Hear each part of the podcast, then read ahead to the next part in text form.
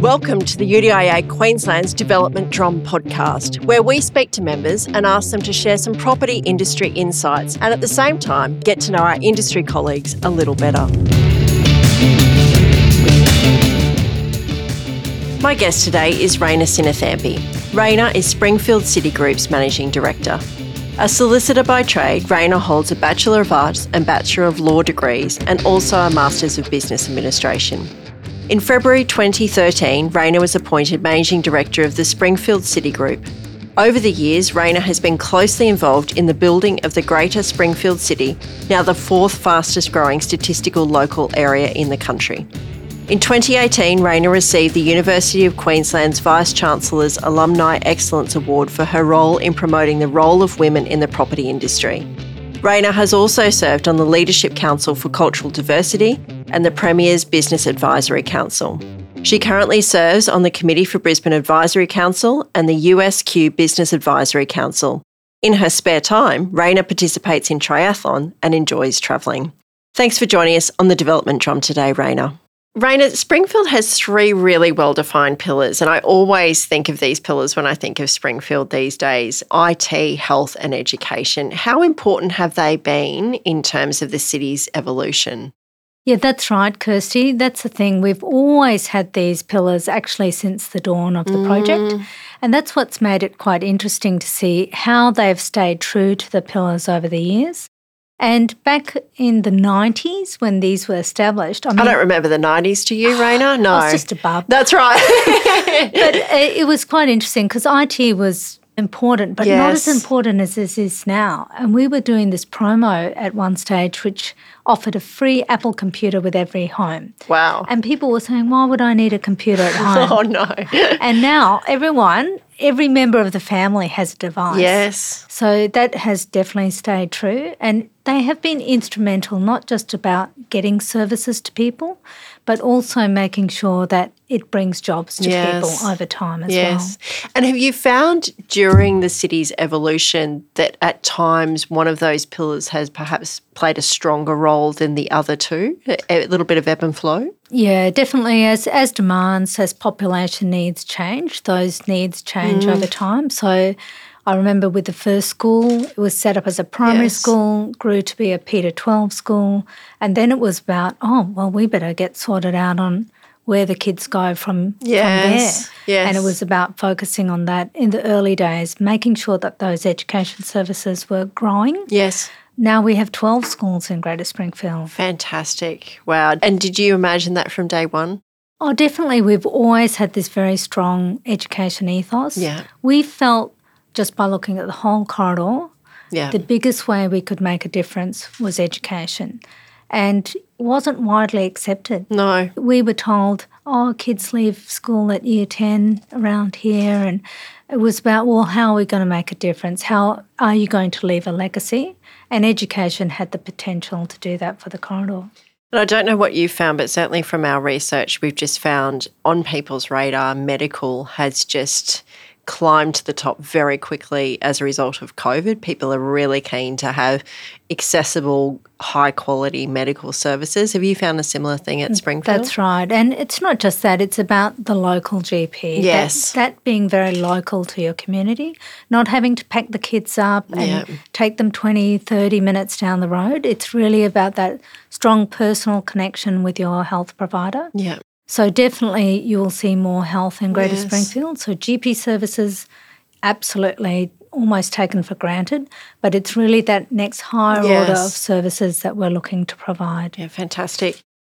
What lessons do you think from Springfield could be used to inform a better and more integrated approach to master planning and growth area delivery? It's one of those questions at the forefront of our mind at the moment as we grapple with a growing region, a growing state but still perhaps a model that isn't fully integrated? I think the biggest thing is having a long term plan yes. and actually sticking to it. Providing those growth corridors, understanding the infrastructure requirement yep. of those corridors, and then making the commitment to deliver them. Mm. And you'll always have that debate of is it ahead of time or, yes. or yes. it's about sticking to timeframes that will ultimately get infrastructure to those homes. Yeah. Because our plan, which was devised over 30 years ago now, mm. was about making that commitment to a community yeah. and then absolutely stumping up and delivering on that. Yeah. It might have taken us one, two years longer than yes. perhaps we initially anticipated, yeah. But that's what we promised our community, and ultimately that's what we strove to deliver. And I think the other thing, part to that question, is about the partnerships. You can't do it as a private developer, you might need local, state, federal government assistance. So it's about all these parties committing and making those long term commitments that see these things provided in a timely way. So I think what we grapple with is just the effects of not doing that. And I think the community now are, are really aware of that and they see the fact that there's not this integrated approach or the infrastructure is lagging and they expect better. So yeah, I, I do think there's a lot of lessons that we can take yeah, from Springfield. We, we owe it to the community to, to do those things and to think about them ahead of time and then give them some reasonable timeframes to which they should be delivered. Yeah. Now, of all the really significant achievements of Springfield City Group, which one are you most proud of? Now, I know this is a tough question, Raina, but give give it your best. It's hard to pick your favourite child. It is. but um, and look, there's so many things. But what I, I would have to say that I'm proud of is the education legacy. Yes. That has made a significant difference to our community, but beyond our community as well. Mm. And I always remember in the early 2000s where USQ now has a campus at Springfield, and they had their very, very first graduation.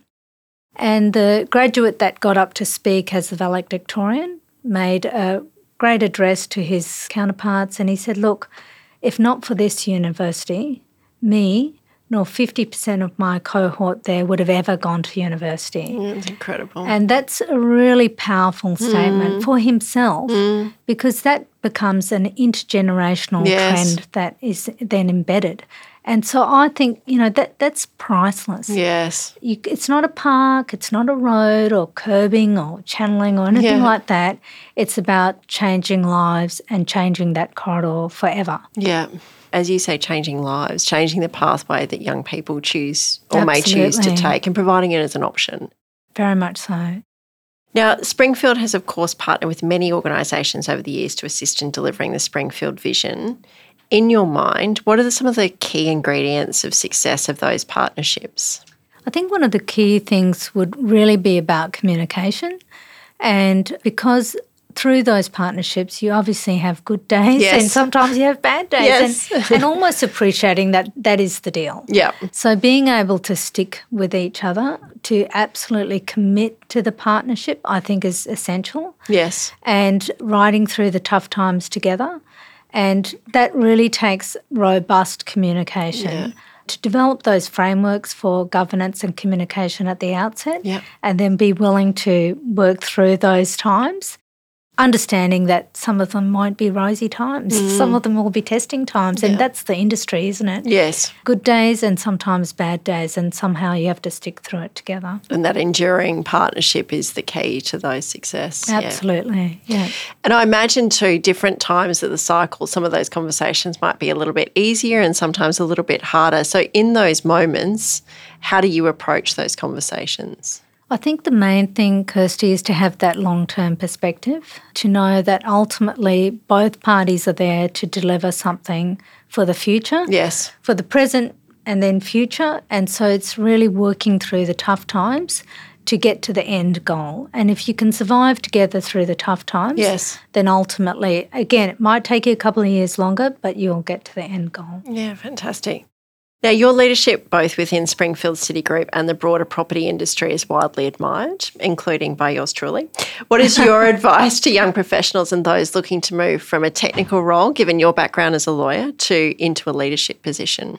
Yeah, well, Kirsty, I must admit you've been a great leader as well, and so. showing the showing the way forward for our industry and also people within our industry. And probably for me, it's just those types of role models like yourself is just amazing. So, with the young property professionals coming through, mm. I just say take every opportunity yes. because there's so many opportunities in this industry. Yeah.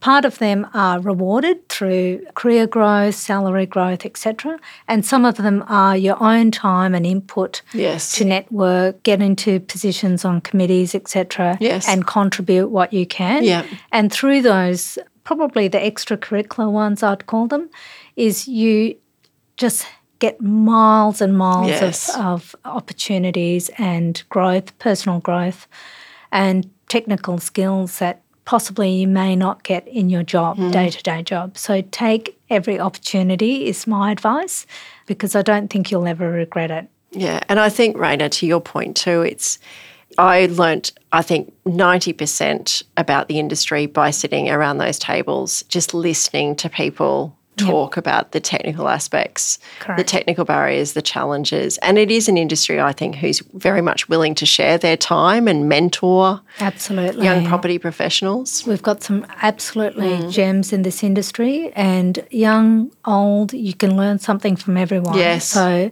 and I definitely don't think you should dismiss the voices of the youth. No. Like, they will change our industry, and it's very important that you have a range of conversations that help inform us on Yeah. the way forward. Now, outside work, Raina, what keeps you busy?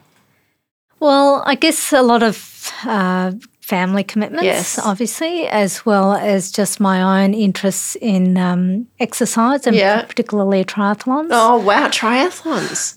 Why do three when you can only do one, Raina?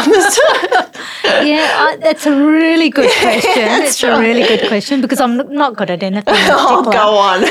But I think, look, uh, why I enjoy it, it's the variety. yes. And so you can't get bored of one because No, you can always right. switch around. Yeah.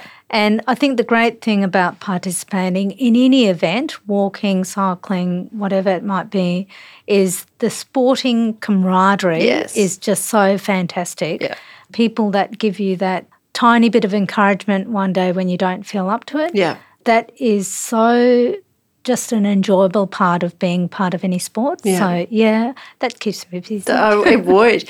They always say that you always have a, a weakest leg of the three. Which is your weak leg, Raina? Come on. Uh, it's definitely swimming. is it? I have a bit of a entertainment out there on the course with my swimming and provide entertainment to others Do too. you? Good on you. and I imagine you have to cover quite a distance each week to keep that up, do you? Yeah, I think it's as long as you're having fun Yeah. doing it, you're not counting the Ks. Yeah, You're just having fun. And if you can find a group of people that you enjoy training with, Yeah. then, then even better. A sport too that a lot from the industry are involved in too. So I imagine there's no escaping.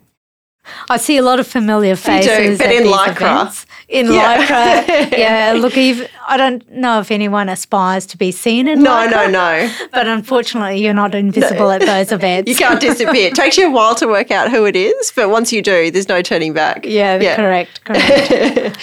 Now, thinking ahead um, for the next decade, Raina, what's your vision for Springfield City Group? You've achieved so much in, I'm sure it seems like over a very long period, but you know, in the eyes of many, over such a short period. So, what's next? What's the next frontier? I think the biggest thing we're trying to crack is our goal for jobs. So Yes. we've always talked about having one job for every three residents. Okay. So we've got over 50,000 residents now in Springfield and growing. Our goal is to have 50,000 jobs in Greater Springfield, primarily in those pillars that we talked Yes. about earlier Yeah. health, innovation, IT, sorry, health, IT, education, but also in the areas of sport and defence, which are growing areas within our project. Yeah. And what do you need to do to get there, Raina? What's the pathway? Interesting question, actually, because Resi almost seems easy now mm. when you're trying to build a jobs agenda. Yes. One of the great things is those pillars were established early. So we know where we're looking for those businesses that could locate to Springfield and then hopefully grow. Yeah. So, really, what we need to do is just go hunting down some businesses that are within these areas and look for opportunities for them to be in Springfield. It has to be a win win.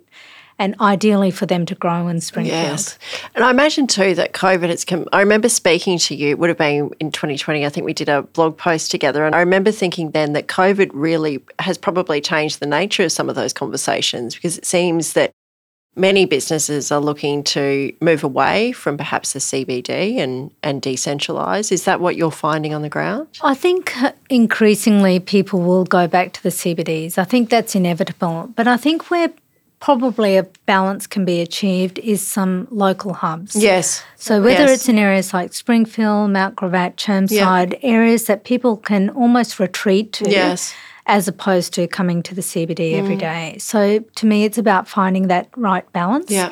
Uh, we've definitely found that people enjoyed being in the burbs Yes. um, during these interesting times, Mm. and that has actually borne up, played out well for yes, I Springfield. bet. Um, more people being at home Yes. resulted in local businesses prospering Yes. as a result, which was good. And you'd still be seeing some of that, I imagine, too, with more flexible working arrangements, more people in the burbs during the day, during the working week. that's for sure. Yeah. I think that presence is obvious, Yeah. and you can see it on the roads. Yes. you can see it in the businesses. You can see it in the coffee shops at lunchtime. Mm. So, more activity in our suburbs inevitable as a result Yes. of the pandemic. We all tested out our local coffee shops, didn't we? They certainly got time. to work They did. and, and they probably needed that patronage. Yeah. So really, and I find that some people wanted to support their locals Yes. during that time. Yes. So it was a win-win. Yeah, really. absolutely. Well, Raina, it's been absolutely wonderful to speak to you today. We really appreciate your time Thanks, and um, and thank you for all that you do for the industry. We watch with awe what Springfield City Group is doing, and we're very big supporters. So onward and upward, Raina. Thanks very much, Kirsty. Thanks for your leadership also. Thanks, Raina. Thank you for listening to the UDIA Queensland's Development Drum podcast. It's been an absolute pleasure having you with us. Remember to rate and review this show on your favourite podcast app. While you're there, please make sure you click subscribe so you don't miss an episode.